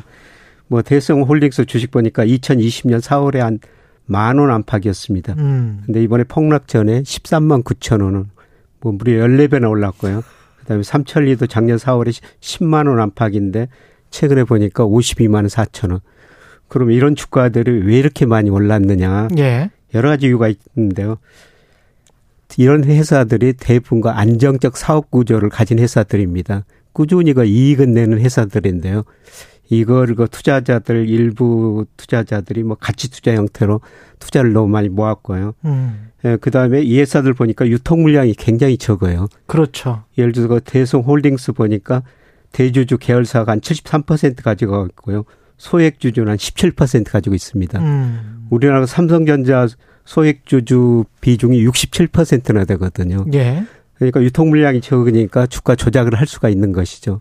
음. 예, 그다음에 요새 가장 그 아까 말씀하셨습니다. 차액 결제 거래 CFD라고 그러죠. 예. 이거는 자기 이름으로 안 하고요. 증권인사 이름으로 투자를 하면서도 뭐 40% 정도 증거를 내면은 100% 주식을 살 수가 있는 이런 제도예요. 40% 증거금을 내면 100%를 살 수 있다? 예, 2.5배 예. 정도 주식을 살 수 있는 거죠. 예, 그래서 이런 거를 활용해 가지고 이런 주식을 아마 많이 산 것 같습니다. 일종의 파생 상품인데 CFD 이야기를 좀 있다 하고요. 예. 주가 조작을 한 거는 거의 지금 확정된 건가요? 아직 공식 발표는 없는 것 같은데. 예. 예. 뭐 금융위 금융감독 검찰이 조사에 들어갔다고 그럽니다. 예. 예. 그래서 조만간 뭐 결과가 나올 텐데요.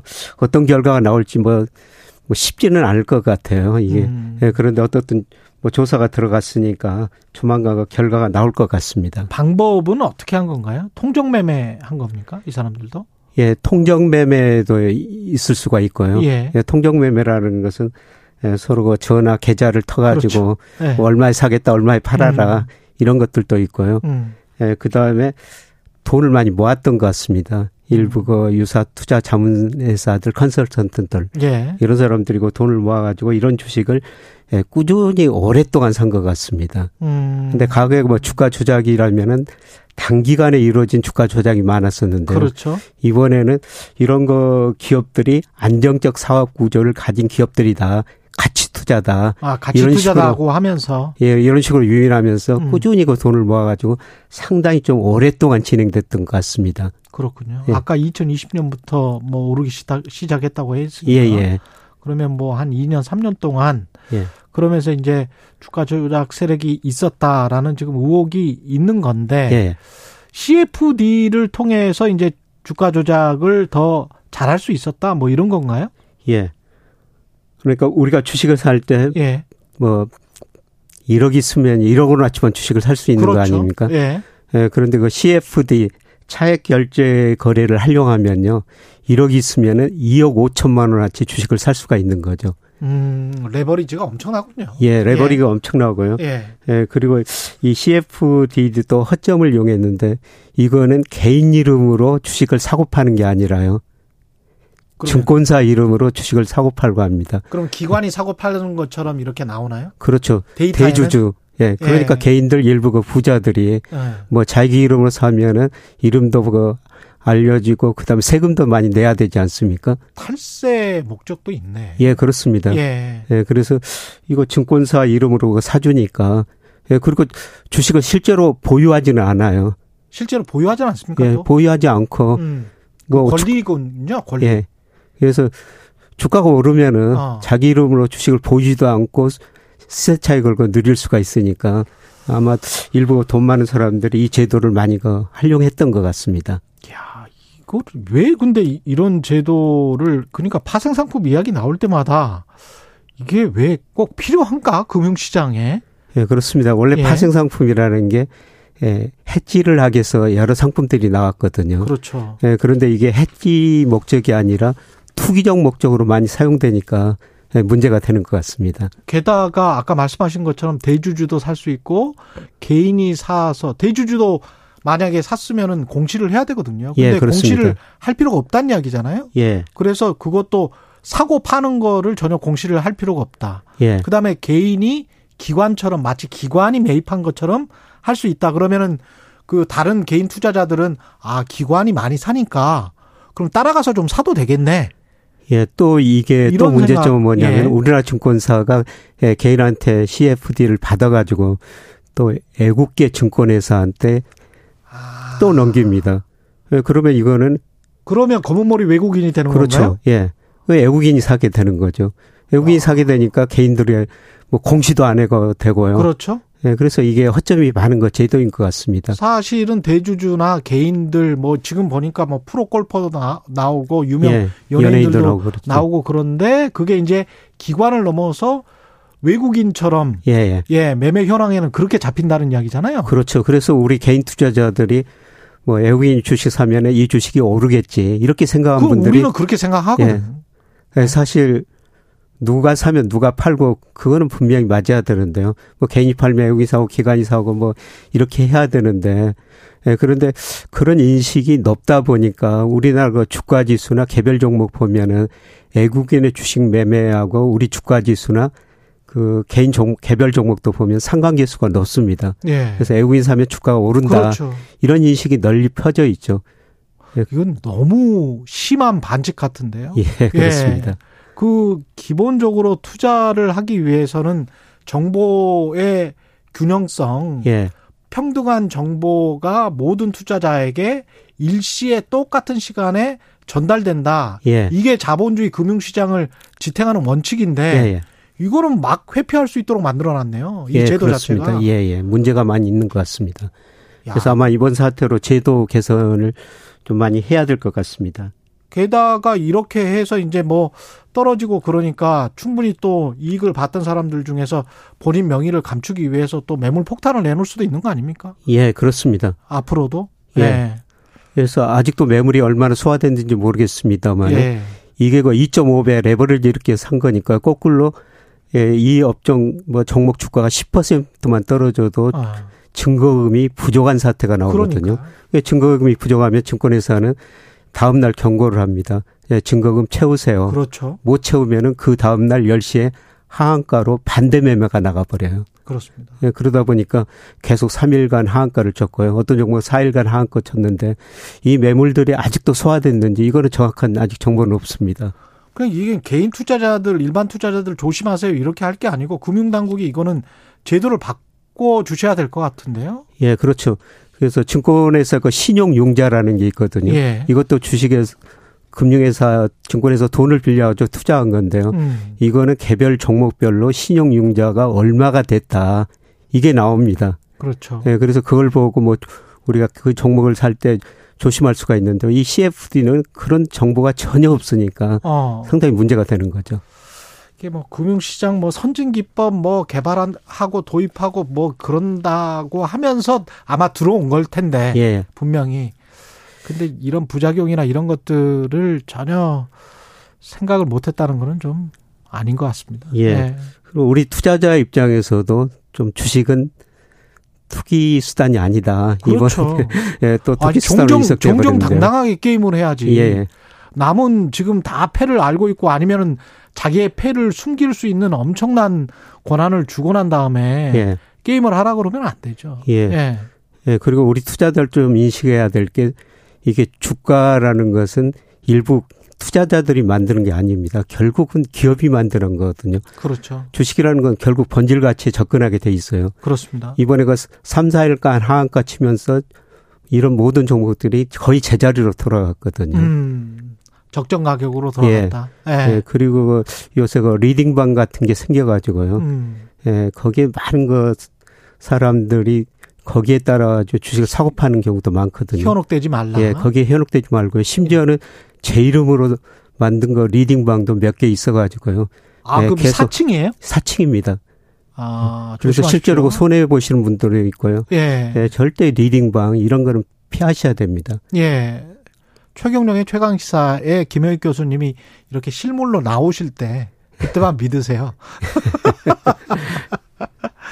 그리고 저희가 뭐 종목 추천이나 이런 거를 해드리지는 않으니까 예, 전반적인 그렇습니다. 경제 상황을 이야기를 하니까요.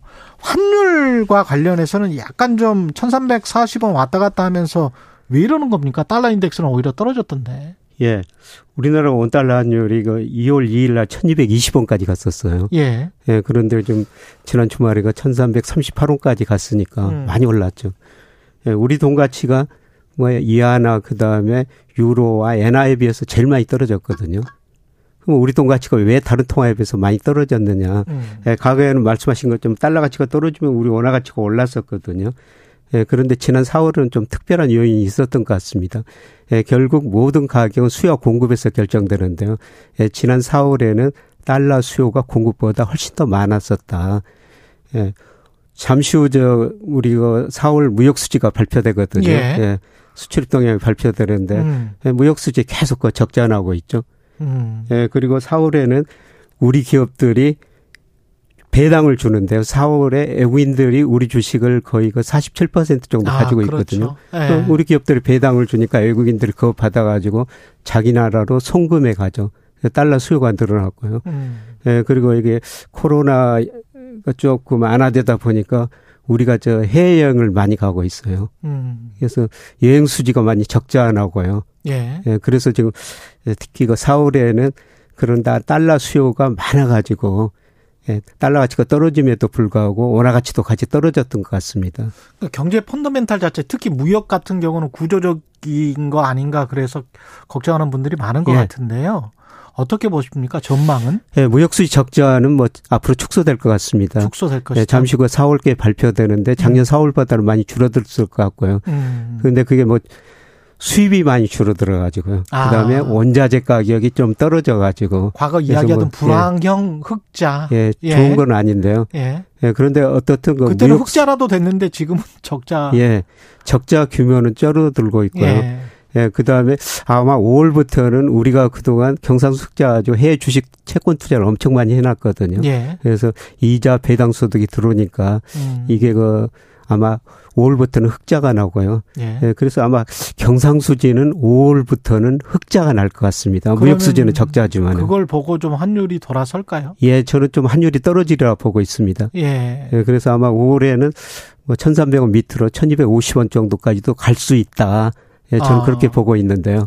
1250원요? 예, 그 정도는 갈 수 있다고 저는 보고 있는데 예. 조금 지켜봐야 될 것 같습니다. 좀 지켜봐야 되겠네요. 예. 예, 여기까지 듣겠습니다. 박옥란 님이 김경일 교수님 아니고요. 김경일 교수님 맞으시죠? 이렇게 김영익 교수님이시고요. 예, 뉴스는 쉽니다가 김경일 교수.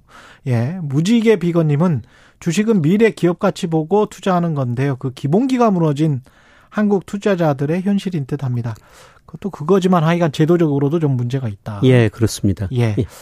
경제합시다. 서강대학교 경제대학원의 김영익 교수였습니다. 고맙습니다. 네, 고맙습니다. KBS 1라디오 최경련의 최강의사 듣고 계신 지금 시각 8시 45분으로 향하고 있습니다.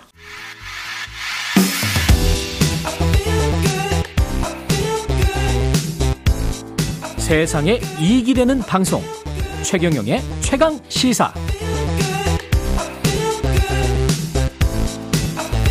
네, 유승민 전 의원 인터뷰에서 언급한 정당 지지율 조사 개요를 말씀드려야 합니다. 한국갤럽 자체 조사로 4월 25일부터 27일까지 조사한 결과 정당 지지율 국민의힘이 32%, 민주당이 37% 기록했습니다. 자세한 내용은 한국갤럽 홈페이지를 참조하시면 되고요. 예. 오늘 오늘이네요. 5월 1일. 네. 몰랐네요. 예. 근로자의 날 노동절입니다. 예. 저처럼 쉬지 못하는 분들 많, 많습니다. 예. 그래서 근로기준법과 우리 노동현실, 류연아 노무사와 짚어보겠습니다. 안녕하세요. 네, 안녕하세요. 예. 근로자의 날인데 이게 법정 공휴일은 아닙니까? 아, 네, 법정 공휴일이랑은 조금 다릅니다. 그래요? 그 네. 법정 공휴일은 관공서의 음. 공휴일에 관한 규정에서 음. 정하고 있는 유급휴일이고요. 예. 5인 이상 사업장에만 적용이 됩니다. 음. 근로자의 날은 근로자의 날법 이 따로 제정이 돼 있어서 음. 5인 이하 사업장에도 모두 적용이 되는 유급 휴일입니다. 지금 저 법률상에는 근로 기준법 뭐 이렇게 해서 근로라는 말을 많이 쓰잖아요. 네, 맞습니다. 노동법이라는 아 생각해 보니까 노동법도 있네. 네, 맞습니다. 근데 왜 근로자의 날, 노동절 이렇게 그좀 음. 나뉩니까? 진영에 따라서 나뉘는 겁니까 이것도? 그, 그 쉽게 말씀을 드리면 예. 노동이라는 뜻은 좀더 음. 넓은 의미로 뭐 일을 한다. 라는 의미가 담겨 있고요. 예. 근로라는 단어에는 음. 사용 종속 관계 하에서 글, 그 노동을 제공한다라는 의미가 담겨져 있어요. 아, 그렇구나. 네. 사용 종속 관계 하에서 노동을 제공하는 형태. 그러면 자영업은 사실은 근로가 아니고 노동이네. 그렇죠. 그렇죠. 프리랜서도 노동이고. 네, 맞습니다. 아, 네. 이제 확실히 알았어요. 네. 아, 그렇군요. 네. 약간 좀 종속적인 개념이 있는 거네. 근로라는 그렇죠. 말에 네. 쓰기 싫어지는데. 네. 근데 이제 예. 근로기준법의 보호를 받는 예. 근로자분들은 음. 기본적으로 이제 사용 종속 관계에 있을 것을 전제로 해요. 그래서 아, 이제 근로기준법의 보호를 네. 받으니까 네, 이게 사회법 개념이니까. 네. 또 그렇게 되면 그래서 이제 법률 용어로는 근로라고 쓰는 것이 맞습니다. 예. 근로기준법 적용을 받지 않는 근로자가 많잖아요, 사실은. 그렇죠. 예. 그 특별법이 우선돼서 적용이 되기 때문에 음. 특별법에 적용을 받는 뭐 공무원법 아니면 국가공무원 분들이나 교육공무원 분들은 어, 우선 적용이 돼서 예. 근로기준법에 적용을 받지 않고요. 예. 그래서 근로자의 날에도 이제 쉬지 않는 분들은 아 근로기준법이 아니라 다른 특별법에 적용을 받는 분들이구나라고 생각하시면 될 것 같아요. 근데 특별법에 적용을 받지 않고 일반법에 적용을 받는 분들 중에서도 모시는 분들이 많단 말이지. 예. 맞습니다. 예. 계시네요. 예. 그런 분들이나 저런 저 같은 사람이나 아니면 뭐 비정규직 노동자들이나 이런 분들도 모시잖아요, 사실. 그렇죠. 이제 예. 어, 현실적으로 쉬지 못하는 건데요. 현실적으로 모시는 네, 것들. 이제 근로자의 날에 쉬지 못한다고 해서 그 음. 자체로 제재하기는 좀 어려워요. 음. 다만 유급 휴일로 정해져 있기 때문에 돈은 받을 수 있다. 네, 예. 오늘 근로를 제공하신다면 예. 휴일 근로 수당을 지급 받으셔야 됩니다. 예, 휴일 근로 수당 저도 지급받기 위해서 기재를 해야 되겠습니다. 뭔가를 유급 휴일 근로 수당 지급 방식은 어떻게 됩니까? 이게 5인 미만 사업장이랑 5인 이상 사업장이 조금 달라요. 예. 그 5인 미만 사업장에도 근로자의 날은 유급 휴일로 보장이 되지만 5인 미만 사업장은 그 휴일 근로에 대한 가산 임금 규정이 적용이 되지 않고 있습니다. 음. 그래서 뭐 예를 들어서 5인 미만 사업장에 재직하면서 이제 월급을 받으시는 분들이 오늘 출근을 하신다. 라고 하면 이번 달 월급에서 하루치 일당이 더 들어오는지 한번 확인을 해보셔야 되고요. 예. 5인 이상 사업장에 재직하고 계시는 이제 기자님 같은 경우에는 예. 오늘 근로를 하신다면 음. 그 월급에서 어, 하루치 일당의 1.5배 휴일에 근로를 하신 거기 때문에 예. 1.5배가 추가로 지급되는지를 확인하셔야 됩니다. 그 시간만큼. 네. 예. 그리고 또 만약에 오늘 연장 근로까지 하게 되신다라고 음. 하면 그 시간은 휴일 근로이자 연장 근로가 돼요. 그러면은 대체 휴일이 지정되는 거죠? 그 중복 가산이 되기 때문에 예. 시급의 두 배를 쳐서 두 배? 수당을 계산하시면 예. 되겠습니다. 수당보다는 휴식이 필요한데.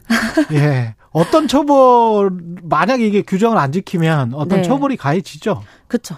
예. 그게 이제 제대로 지급을 하지 않으면 임금 체불이 되고요. 음. 그럴 때는 이제 근로기준법상 제재 규정에 의해서 3년 이하의 징역이나 아니면 3천만 원 이하의 벌금에 처해질 수 있습니다. 지금 사실은 노동자들이 쉬고 싶은 그러나 이제 그 월급은 비슷하게 받으면서 쉬고 싶은 그런 정, 그렇죠. 뭐 어쩔 수가 없는 거 아닙니까? 그렇죠. 예. 현실에서 아직 부족한 부분이 좀 있습니까? 어, 이제 쉬는 날 제대로 쉬지 못하는 문화가 우리나라에 많잖아요. 예. 제가 생각하기에 가장 큰 문제는 좀 과로에 대한 경계심이나 경각심이 부족한 게 음. 원인이 아닌가라는 생각을 해요. 예. 그뭐 성실하다 아니면 열정적이다 이런 이름으로 약간 어. 무의식적으로 과, 과로라는 게 좀 강요되고 있는 사회적인 분위기가 있지 않나 생각을 하고요. 예. 어, 쉬는 날에 쉬는 게 게으른 게 결코 아니고 그렇죠. 오히려 쉬는 날에 일을 하는 게 과로하고 있는 거다. 이런 인식이 좀 생겼으면 좋겠습니다. 인식의 대전환 우리가 지금 거꾸로 생각해야 된다. 예. 네. 아, 꼭 쉬어야 된다. 쉬, 쉬어야 일할 수 있다. 맞습니다. 예. 김지영 님이 이런 질문을 하셨습니다. 근로자의 날 유급 휴무일이라고 하셨는데 5인 미만 연봉제 받고 있는 직원은 어떻게 되나요? 이렇게. 어, 연봉제는 이제 법적으로 이렇게 정해진 건 아니고요. 예. 그 월급으로 환산을 했을 때 어쨌든 월급은 전반적으로 보전이 돼야 돼요. 그래야 음. 이제 유급으로 쳐지는 거기 때문에 그리고 일을 한 경우에는 추가로 하루치 일당 1.5배가 지급이 되는 거죠. 그렇군요. 연봉제라고 해도 이제 어 12개월로 나눠서 나의 월급이 얼마인지를 산정을 해 보시고 네. 그다음에 이제 제대로 들어왔는지를 급여 명세서를 통해서 확인을 해보시면 되겠습니다. 지금 저 실질적으로 도움이 될 만한 궁금증 네. 관련해서 문자가 좀 많이 오고 있기 때문에 소개를 해드리겠습니다. 5477님이 유급 휴가가 알바생에게도 적용이 되나요? 그렇죠. 5인 미만에도 네 시급제 근로자에게도 적용이 됩니다. 근로자의 아. 날에 같은 경우에는요. 그래요? 네. 그러면은 점주나 사장님이 네. 안 적용을 안 시키면 어떻게 되는 거예요? 그러면 처벌을 받으시지 않을까요? 그러면은 고발이나 뭐 이런 거를 할, 해야 되는 거예요? 네, 노동청에 진정을 넣어 보시면 되고요. 예. 그리고 이제 수당 계산이 제대로 됐는지 한번 먼저 사장님께 여쭤보시고 음. 그 사장님도 잘 모르시는 경우가 있어요. 예. 그래서 한번 그 여쭤보시고 그럼에도 불구하고 지급하지 않는다라고 하시면 이제 임금 체불입니다. 이렇게 말씀을 아, 해 주셔야겠죠. 오늘 노무 상담 서비스를 지금 하고 있습니다. 최경의 최강시사 홍영민 님이 문자가 많이 오는군요. 회사가 회사 사무실 리모델링 관계로 음. 한달 이상 휴무를 그러니까 아, 이제 네. 못 나가는 거죠. 네. 그래서 사원들은 그 기간 동안 무급이나 연차 음. 공제로 쉬게 하는 쪽으로 지금 방향이 회사 방향이 잡힌 것 같은데 아, 네. 그래도 되는 건지 이렇게 일방적으로 네. 근로자 입장에서는 그러면 만약에 연차가 없는 사람 음. 20일 이상 있어야지 한 달 쉴 수 있을 거 아니에요. 네네. 이게 없는 사람들이 대부분일 텐데 그렇게 되면은 금전적으로 손해를 보는데 네. 이렇게 해도 되는 겁니까? 아, 안 되죠. 이거 안 됩니까? 어, 예를 들어서 아. 회사가 리모델링을 한다라는 거는 좀 경영상의 사유잖아요. 그렇죠. 그것 때문에 이제 휴업을 하게 된 경우에는 휴업수당이라고 평균 임금의 70%를 휴업수당으로 근로자에게 지급을 해야 되고요. 그렇군요. 네, 연차로 네. 공제를 한다거나 음. 무급 처리를 한다는 거는 법에 위반될 소지가 있습니다. 아, 그렇군요. 네. 당당하게 말씀하시면 될 것 같습니다. 이게 지금 노무사님이랄지 이런 분들한테 전화 한 통만 걸어도 네. 예, 상담만 받을 수 있어도 직장 내 괴롭힘 전문 노무사세요? 네, 맞습니다. 아, 이게 지금 저 법이 좀 개정되지 않았습니까? 2019년도에 시행됐었는데 네. 지금 부족한 부분들이 좀 남아 있습니까? 아직 갈 길이 멀다고 저는 현실적으로 생각을 합니다. 어떤 부분들이? 일단 직장 내 괴롭힘 금지법이 예. 5인 미만 사업장에는 적용이 되지 않고 있고요. 음. 그리고 뭐 괴롭힘 조사 방식에 대한 어떠한 제재 규정도 없어서 예. 좀 조사 과정에서 2차 피해를 겪으시는 분들이 현실적으로 굉장히 많아요. 예. 그래서 그런 부분들에 대해서 좀 개정이 됐으면 하는 바람이 있습니다. 그렇군요. 예. 예. 어떻게 대, 뭐 괴롭힘이 있는데 이거를 대처하는 것도 어떻게 대처해야 될지 모르는 경우도 많을 것 같은데요. 네. 예. 직장 내 괴롭힘은 뭐 예고하고 발생하는 게 아니라 그렇죠. 예측하지 못한 식의 뭐 돌발적인 언행이나 네. 이런 식의 피해가 많기 때문에 네.